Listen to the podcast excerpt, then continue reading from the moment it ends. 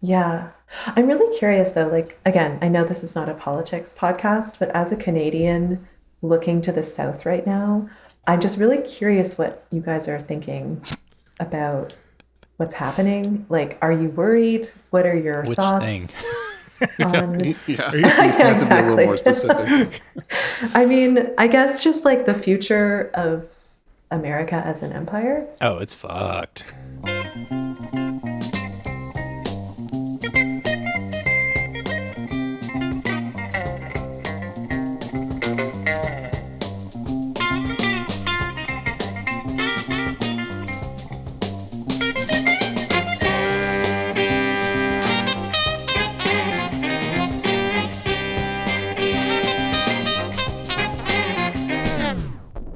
Welcome to I'd Buy That for a Dollar, a podcast about inexpensive, common, and underappreciated records that are waiting to be rediscovered. I'm your host, Sean Hartman, and despite all my rage, I'm just another tattooed love boy.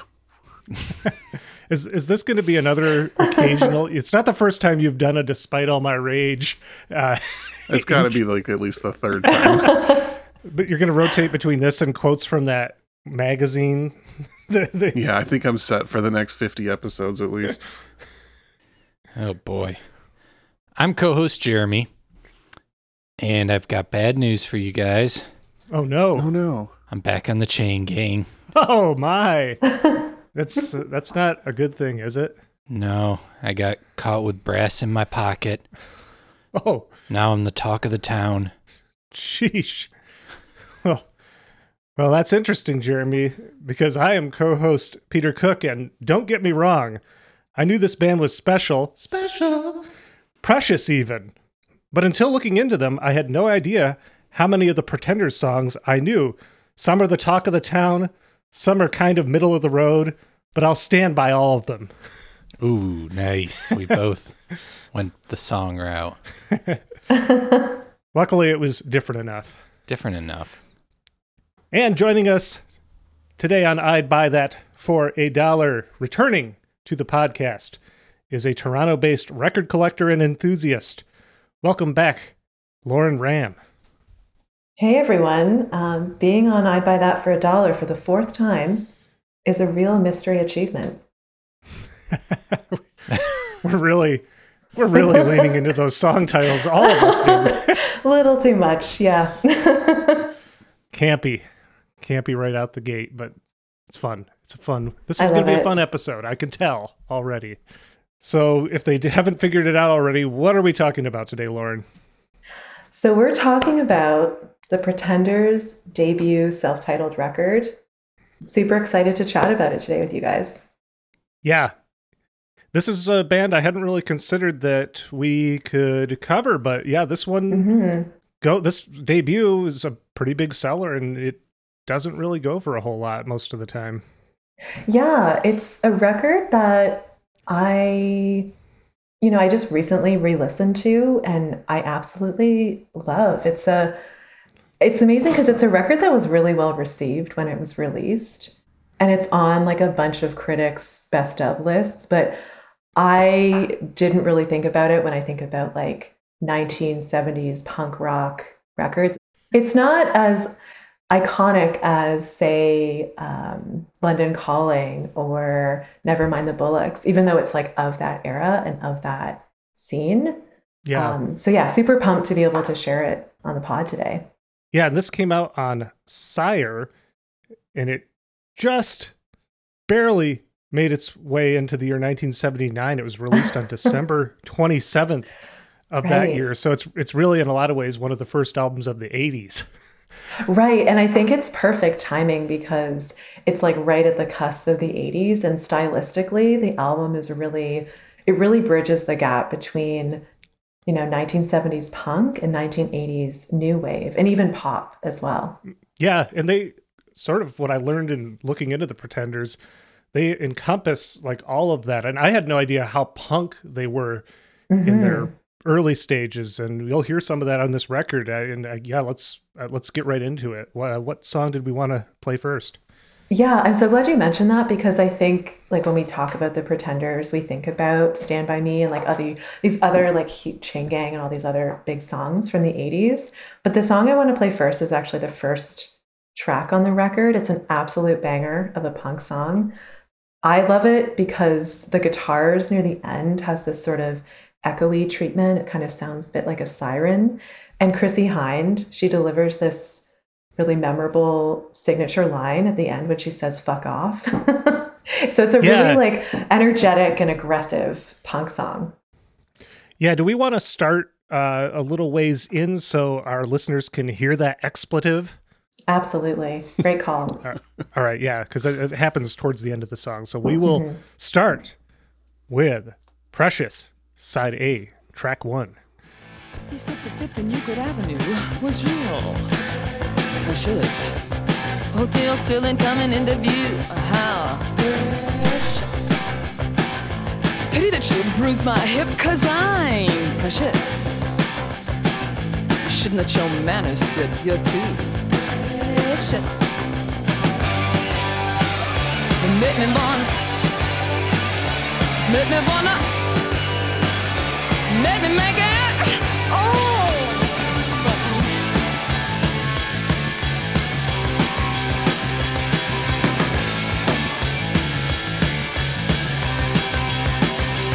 Oh, we went around and bound and bound and bound and bound to show. Oh, we was a do it, do it, do it, do it, do it on the pavement. Oh, maybe, maybe I'm gonna have a baby. We was do it. Oh, do it on the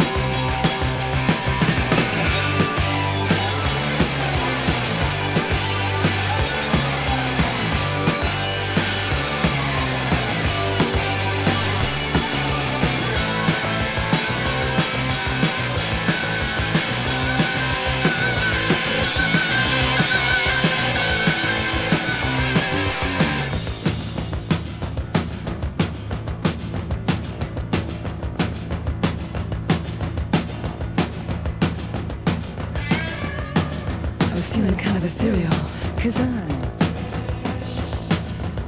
I had my annual imperial, you saw.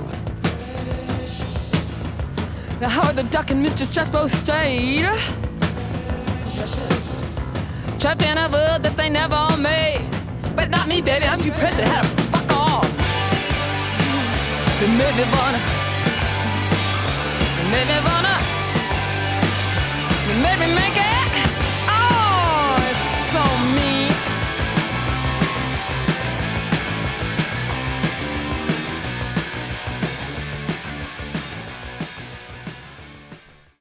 I gotta say, I've known of the Pretenders for almost my whole life. My I grew up on classic rock radio, but I only heard the hits and mm-hmm. listening to this whole album, it's a lot edgier. It's a lot more like hard, like just rocking than uh, I had any idea of. So this is a pretty cool revelation for me. Yeah, I'm sure that's the case for a lot of our listeners if they're not familiar with this album. I got to tell you guys something right out the gate. I believe this is the first artist we've featured that we've focused on that I have seen live. Oh. Whoa. When did you see the Pretenders? I saw them on August 29th, 2000, opening for Neil Young. I kept waiting for another number after 2000. I know, me too. 2000 and. yeah. What a great bill. Neil Young and the Pretenders. That's amazing. Yep. Uh, Tegan and Sara were, were the openers, and then the Pretenders, and then Neil Young. And I, I got to admit something. I was freshly 20 years old at the time, and I had no idea who the Pretenders were. I was not familiar with them by name and the woman that I was with, she kept turning to me like, "Wait, do you know this song, don't you?" I'm like, "Nope, nope." I did. I was just still learning a lot about music then, and then they played "Middle of the Road" as their encore. I'm like, "Oh yeah, okay." I do know this song, and on, uh, on top of it all, that was at the Blossom Music Center in Ohio that I saw them just about. Whoa, Chrissie Hynde's like home state. Yeah, and and basically, I think a ten minute drive from Akron, where she was born. Crazy. Yeah, I feel like we as a culture, as a society, just need to do a better job of recognizing the pretenders. Specifically Chrissie Hynde, who is the the band leader, I guess, the person who put all this amazing music together. Yeah, I didn't realize that she was pretty much essentially almost exclusively the creative driving mm-hmm. force behind the band until I looked into them for this episode. Oh, not to say that the other members on this record didn't contribute, but she really is the one writing and the sort of the character behind the band is Chrissie Hynde. Yeah, there's so much to say about that. I feel like obviously being a female musician in the 70s um, was probably really difficult. Um, and you could read about it in her biography, Reckless, just all the challenges she experienced. But it's true, she really was the person who like strung the band together, wrote the songs, and really was like the front woman, which is incredible when you consider just how like misogynist the culture was um, at the time. Yeah. Yeah. And looking into this, you know, she definitely encountered a lot of struggles to get to the place that she is with the pretenders but she, you know she never let that deter her. She just kept on stepping up yeah. to the next challenge that faced her. For sure. And um, i would highly encourage listeners to to read her biography because it really gets into just how much work she put in to to produce this music and to like get this band together and like all these false starts that she had living in London and like meeting all these musicians and wanting to be one herself. But even though like she was the band leader and she did obviously lead everyone to success, she seems like she was pretty chill because one of my favorite anecdotes is that for the cover of this record, all of the guys in the band had eaten pot brownies before the cover shoot. So they're like all very high in this picture.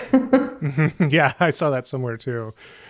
Yeah, it was funny that I didn't really grasp. I definitely knew that she was from Ohio because when I saw them open for Neil Young in Ohio, she made about 20 different references to being from Ohio during the performance. she was very proud to be from Ohio and be performing in Ohio. But um, I didn't realize I was listening to this album and I was like, why does this sound so much like a magazine record? You know, the the British punk band. Yes, all, absolutely. Like, I, I, was didn't realize that the rest of the band are British musicians and that she had had lived in London and all that. I didn't understand that background. So I, here I'm thinking this is an American band sounding like heavily influenced by British punk, and it's because largely they are a British punk band. um, and produced by a British producer, Chris Thomas. It's Chrissie Hynde really, you know, clawed her way through the music industry and met so many people. And just through her, um, not luck, but hard work, she was able to find people to contribute to this record and make this really incredible sound.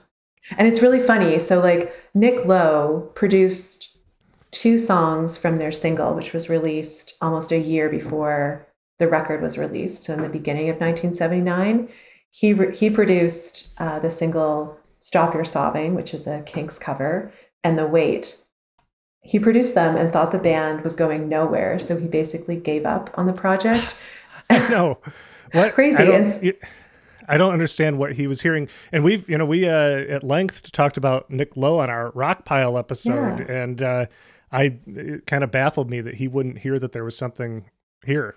Right, right. And it's, I mean, again, just because she had so many connections, she called Chris Thomas, who had produced for the Beatles, the Sex Pistols, Pink Floyd. She had sung on backup vocals on Chris Spedding's Hurt to Love record like a year or so earlier. So she just called him up and was like, Hey, do you want to produce this record? I put this band together. I've got all these songs. Do you want to like put this record together for us? And he did. Yeah, he has a really interesting background. I'll just go into it real quick here. He had, at the age of 20, Chris Thomas had contacted Beatles producer George Martin, just saying that he was interested in working in audio engineering, and Martin hired him. and Mhm. he, uh, Chris Thomas, you know, he's 20, 21. He worked extensively on the White Album. He actually produced the songs Birthday and Happiness is a Warm Gun while George Martin was away on holiday and did not receive any credit for it on the album. He played various keys on the album as well, like harpsichord, mellotron, and piano. No credit for any of that, though. He then, yeah, that same year worked on the debut album from the Climax Blues Band and did receive credit as the producer. Later in 1973, he took on the daunting task of mixing Pink Floyd's Dark Side of the Moon. Don't have yeah, emphasis on the daunting. yeah, yeah, that's a whole rabbit hole we could go down. But yeah. uh, yeah, he also produced some of the later Badfinger records, and as you mentioned, was co-producer of the Sex Pistols. Never mind the Bollocks. Here's the Sex Pistols. So he's coming into this with some knowledge about how to produce a punk record and a pop record, and that's kind of what we get both of them here. Right. And and in Reckless, Chrissie Hynde talks about how she was like, Yeah, I just knew Chris Thomas. He was a friend of mine. And so I just called him up. I didn't really think about his reputation as a producer. Some people in the scene weren't as much of a fan of his because he'd done work with like, you know, quote unquote, like classic rock or sold out with the Sex Pistols. But like, I just, he was a friend and I wanted him to produce this record and he did.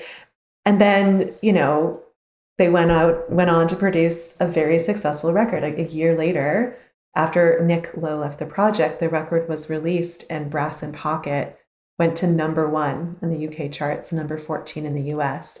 And I think this record was the first number one record of 1980 in the UK. So, like, Nick Lowe was wrong. he was off. Sorry, Nick, you were wrong. Yeah, I didn't realize until I uh, I got to Brass in Pocket, which is towards the end of the album, that that song was on this album because it sounds so much more pop than the rest of the record. Right. And that's what I love about the record. It's a, a real mix of different genres. Like, obviously, the one we just heard and the one we'll play next are, are a bit more like London punk rock, but then there's a ballad near the end and there's some new wave and some pop on it as well. It kind of, like I said, it bridges the gap between those two sort of um, decades of, of music genres. Yeah, I had read that Chrissie did not like Brass in Pocket when it was recorded. Told them like, no, we're not releasing that on the album, and was talked into putting it out, and then it got super popular. But I guess she's like cool with it nowadays. But yeah, doesn't didn't like it. Yeah, I heard that um in the studio Chris Thomas told her to like or basically turned up the vocals on that track and she really didn't like it.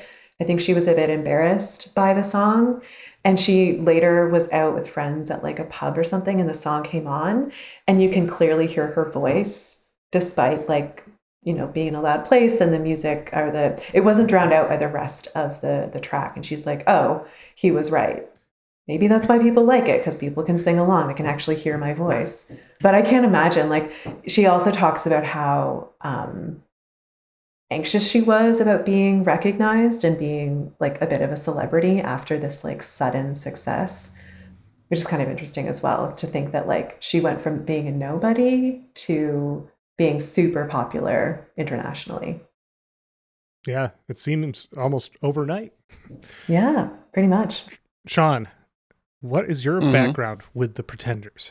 Not a lot of background. One of my only like weird little memories associated with them is I remember being I don't know, probably early high school age and getting into classic rock bands and finding new ones that I liked. And I remember thinking that the Pretenders seemed kind of interesting. I remember asking my dad, like, what do the Pretenders sound like? And he was just like, I don't know, like the Pretenders. and He wasn't wrong.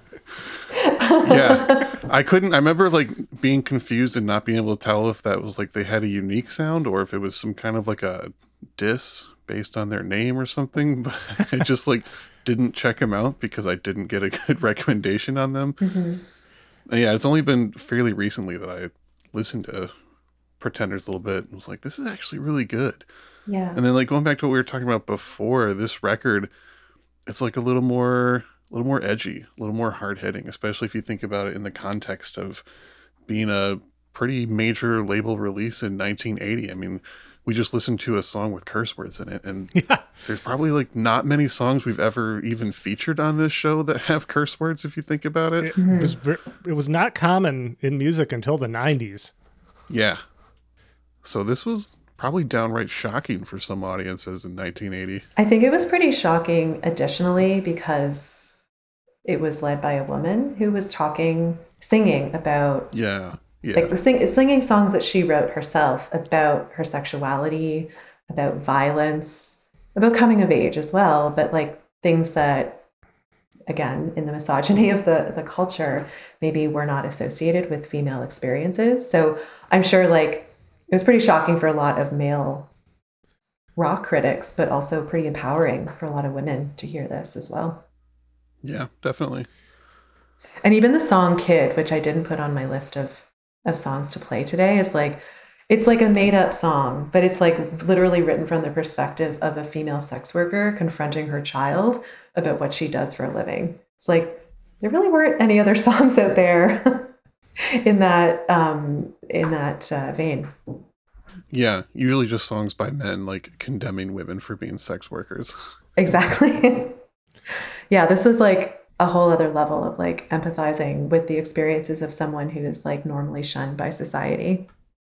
Well, what song did we want to play next for our listeners? So I've got The Wait uh, lined up. This is the first Pretenders B side. So um, this was released before the album was released. Uh, I guess it would have been early 1979. It was the B side to Stop Your Sobbing, which was a huge hit for them before the uh, this album was released.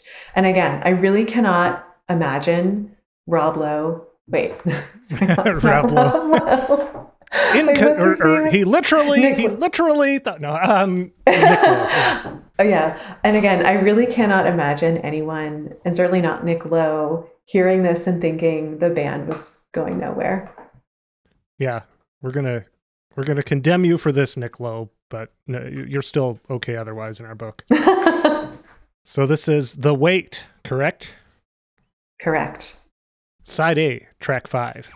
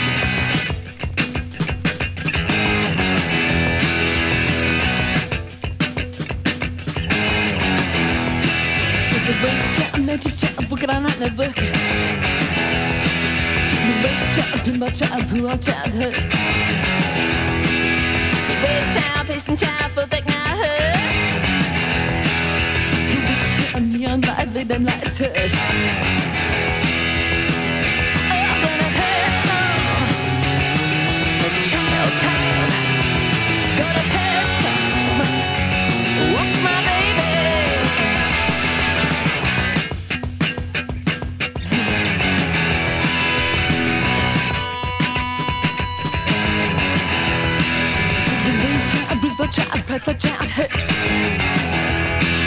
The way child, crisp by child, teeth by child hurts. The way child, bust a child, like I'm child hurts. The way child, like I'm walk at the top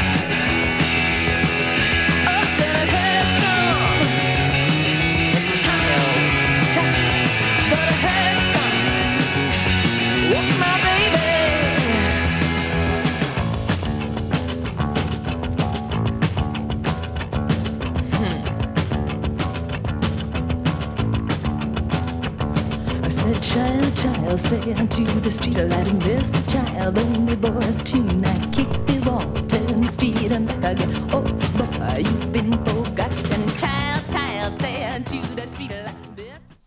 We've talked a lot about Chrissie Hynde so far, but that track is a good opportunity to mention the rest of the band, and I'll start by shining the spotlight on Pete Farndon and his bass guitar work on that track, which is all over the place.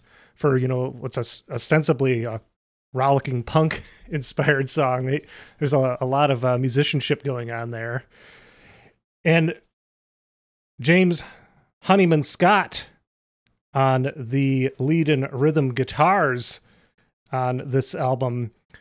He apparently was actually a big ABBA fan.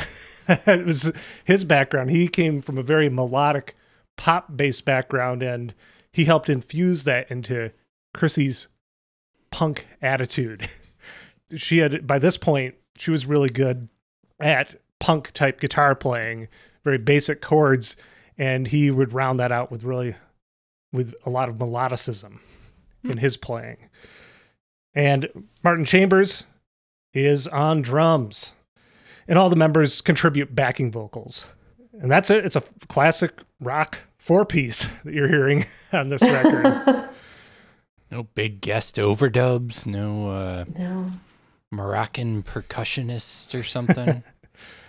no, not really. There's a there's a few auxiliary things going on here and there from some players, but overall it's it's just the band here that you're hearing. Very punk rock. I imagine this is what they sounded like live too. And you know what? You don't have to imagine because Yeah, a you lot saw of it. these. You you saw it, but also these are a lot of these tracks you can find live versions of on um, on YouTube. Yeah, there seems to be a lot of footage of of them out there. They are a well documented band. And actually, I was going to mention this about the first song we played, Precious.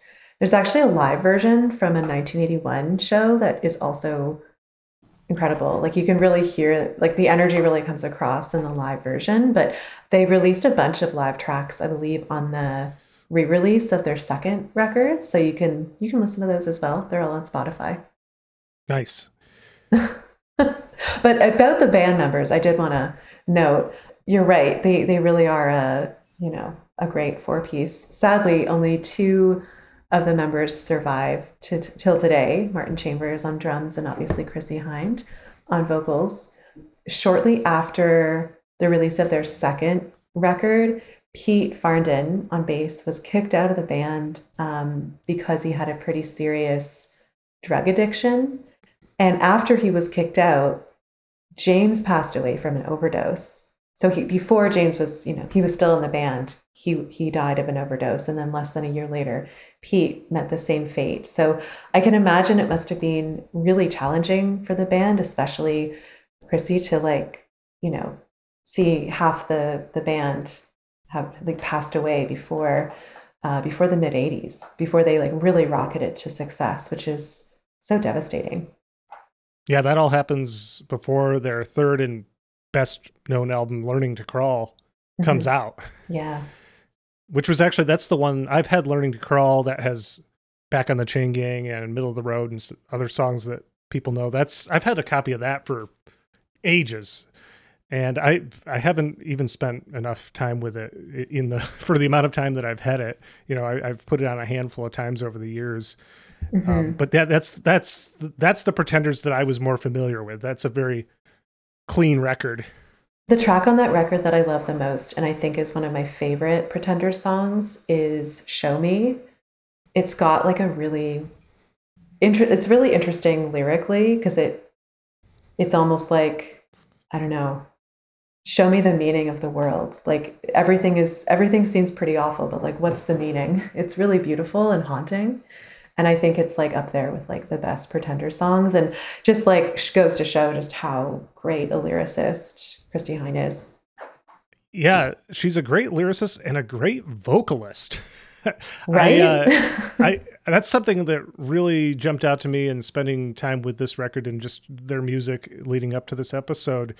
I, and I picked up on this before I learned it. I started just thinking there seems to be a a soul influence on the the way she sings, and then sure enough, find out that was kind of what she cut her teeth on before getting into punk was Marvin Gaye, a lot of R and B and soul Mhm. and that makes sense. It, it, it's she's not your typical punk inspired vocalist. Their name even comes from um, a Platter song, "The Great Pretender."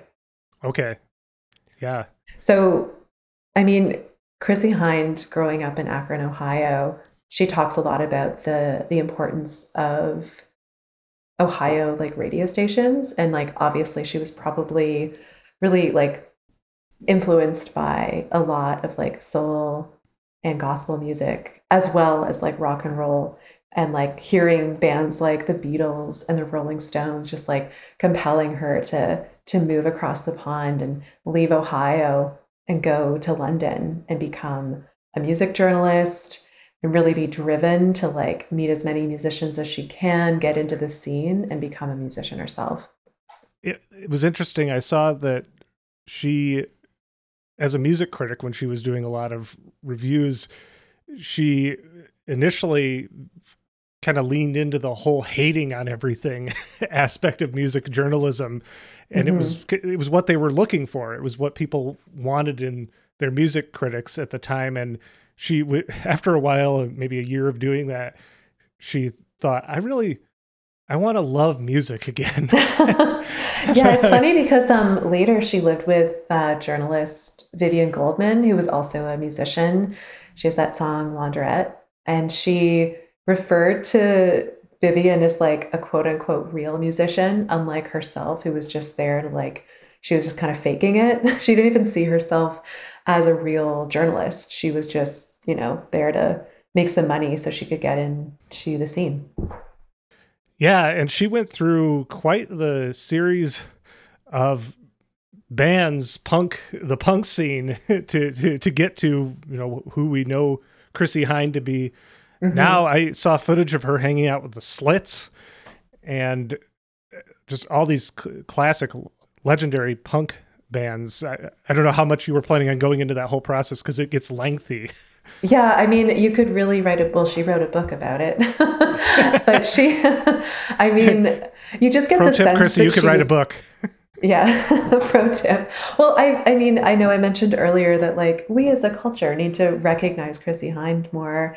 I mean, maybe that's not what she wants because she doesn't like the attention, but I feel like we're due for a Chrissie Hynde documentary on HBO or something to just really show how um, how much impact she had, that how she was so much a part of this like London or UK punk scene that we that we associate with like mostly men, male bands like the Damned or or um, the Sex Pistols. But it's amazing. Like first of all, like reading about her story when she was or her life, I guess, when she was in Ohio, she went to Kent State and was actually there during the Kent State massacre she drops out of university, moves to London, and she became friends with the Sex Pistols and even like worked with Vivienne Westwood and Malcolm McLaren at their boutique Sex, which is incredible. Like, I mean, that's like the heart of the punk movement, at least in ret- retrospect, looking at it from this perspective. Like, that just seems like she was so deep in that that scene. And she even tried to marry not one, but two of the Sex Pistols because she wanted to extend her stay in the UK. She was really worried about being deported and sort of working under the table. Um, so she like tried to get married to to extend her stay, and it didn't work out because I can't remember why. But uh, you know, she obviously was friends with a lot of people. Apparently, apparently, when they went to the place to get married. It was closed that day and then it was going to be closed for an extended holiday and they just never got back around to it. It was with, yeah yeah. I feel like it was with both sid vicious and johnny rotten that she right right. Um, and you mentioned her time at kent state. Hadn't she been in with devo and mark mothersbaugh and all them at kent state? That's right. Yeah she was in a band with mark mothersbaugh it's, at kent state which is like it's just yeah it's all the incredible. It's it's mind blowing. She's like the Forrest Gump of the punk world. Absolutely. And I think it's really easy for us to think like, oh wow, so lucky. Like she was just there at the right time, right place, which I'm sure is a big part of it. But reading her memoir, you discover just how much she had to work to get there.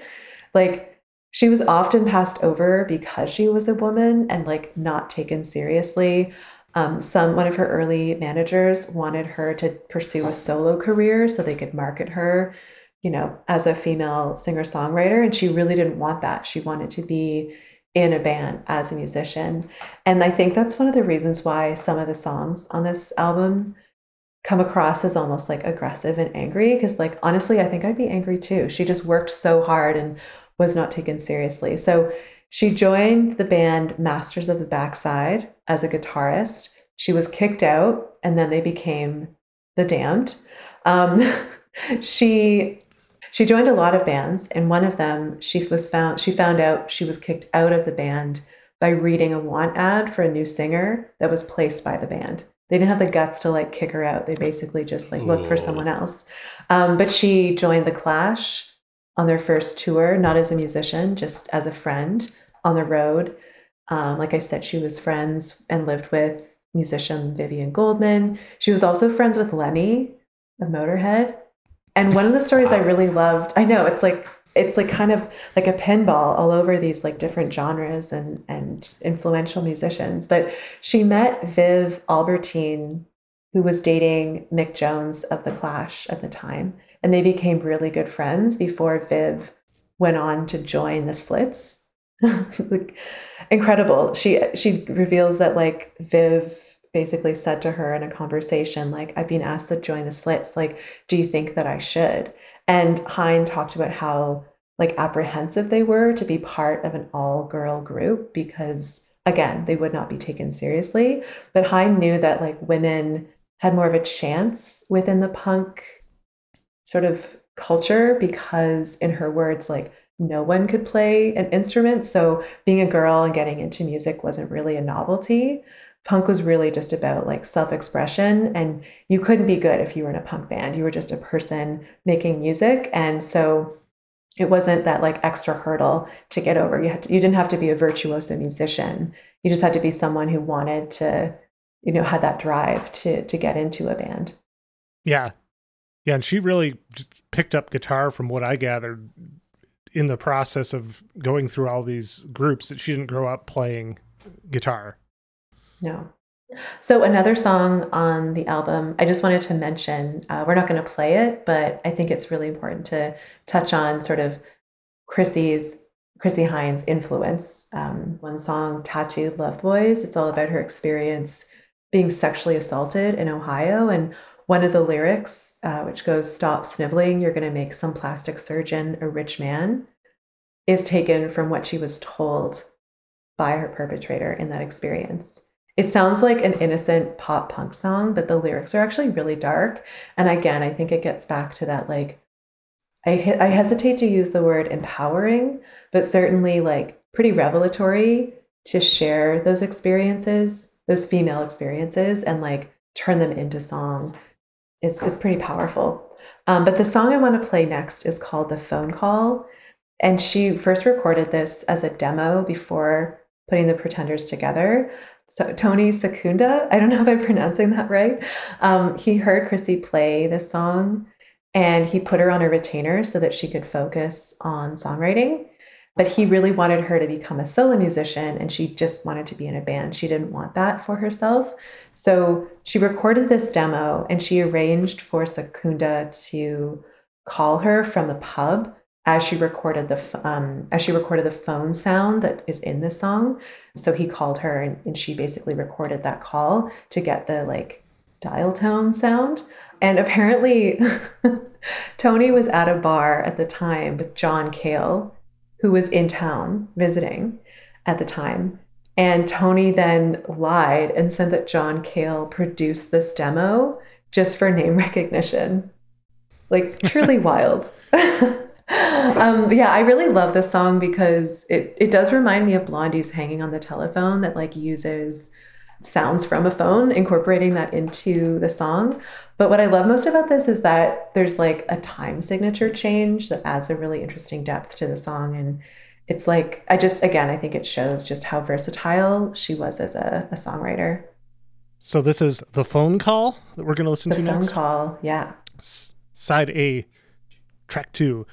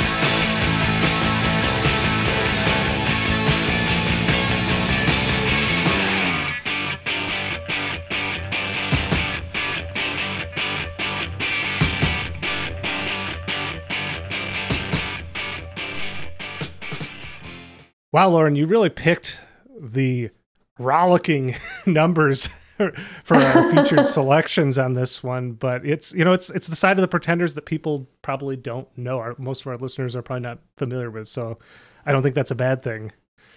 Yeah, I really tried to choose songs that were maybe not as well known. Like we all know Kid, Brass in Pocket. Certainly we've heard at least the Kinks version of Stop Your Sobbing. And also, I should have mentioned Private Life, which is on side two, was covered by Grace Jones. So we at least know that version probably. So I wanted to play some of the songs that maybe were not as well known. Yeah, it makes sense. Yeah, I mean, everyone's heard Brass in Pocket. Even if you don't know it by title, put it on, you will know it. Yeah. Oh, 100%.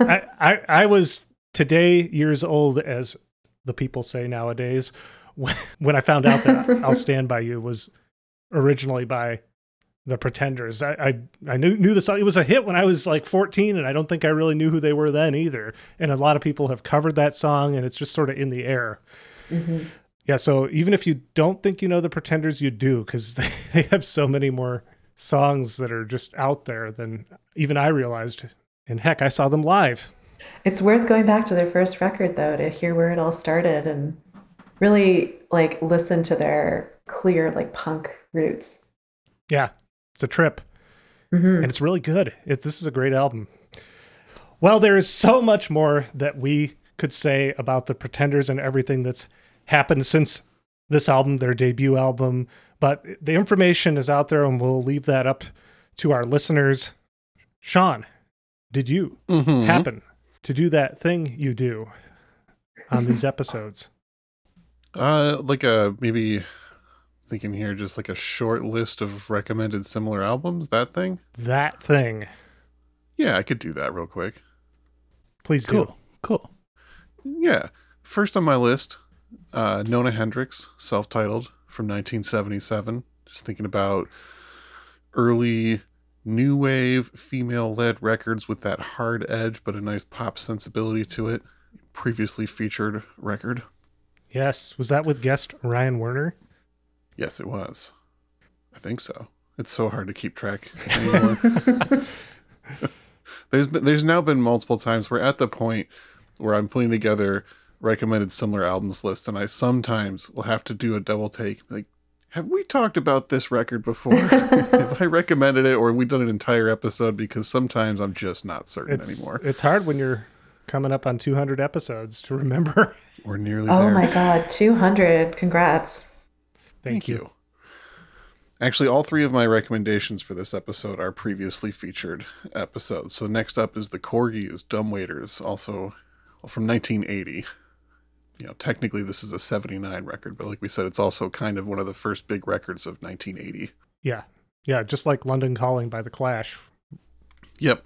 And that record leans a little more into the kind of new wave pop sensibility, but if you if you listen to it, there's some connections. There's a little bit of that harder guitar going on with the Korgis as well.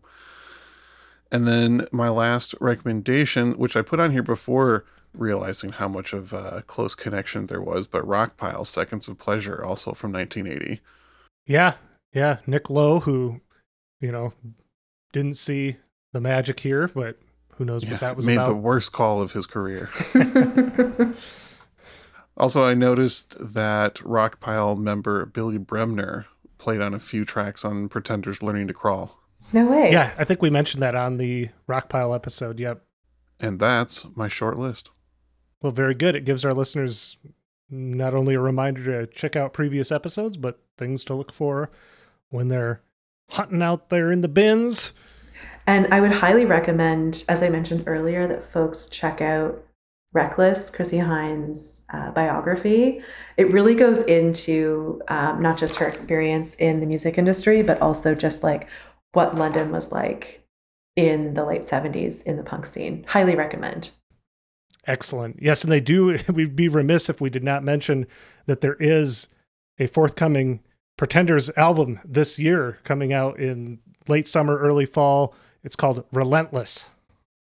So keep an eye out for that. And I think we are ready to get on out of here, crawl on out of here, and like the pretenders might do. Uh, thank you for joining us yet again, Lauren. It's always a blast having you on the podcast. Well, thank you for having me again. It's uh, so fun to, to join you guys. Talk about records, you know? Yeah, it's what we do here. We like it. Well, what uh, did you select for us to go out on today? So, this is the final track on the record. It's called Mystery Achievement. I mentioned it earlier in the episode. This is my favorite Pretenders song, and it's a, a huge reason why I got back into this album. Just as a side note, it was played in the last episode of the second season of the TV show The Deuce, which if listeners haven't watched that show, highly recommend. I cannot say good, enough good things about it. But it was a really great end of the season scene, and I remember putting it on Spotify or um, bringing up my Shazam because I didn't recognize it.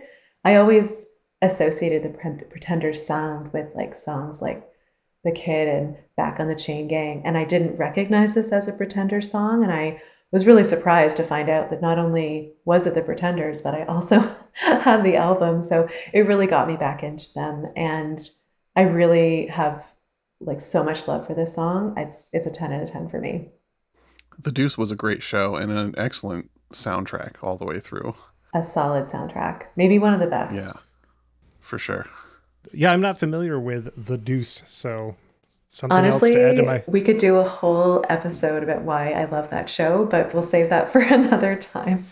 Another time in a different podcast. Yeah, we'll, Yeah. yeah. we'll have all, all your selections from now on will be related to the deuce. Whenever you come on, I'd buy that for a dollar. Sounds great. Awesome. All right. Well, this is the final song on the album, The Pretenders' self titled debut.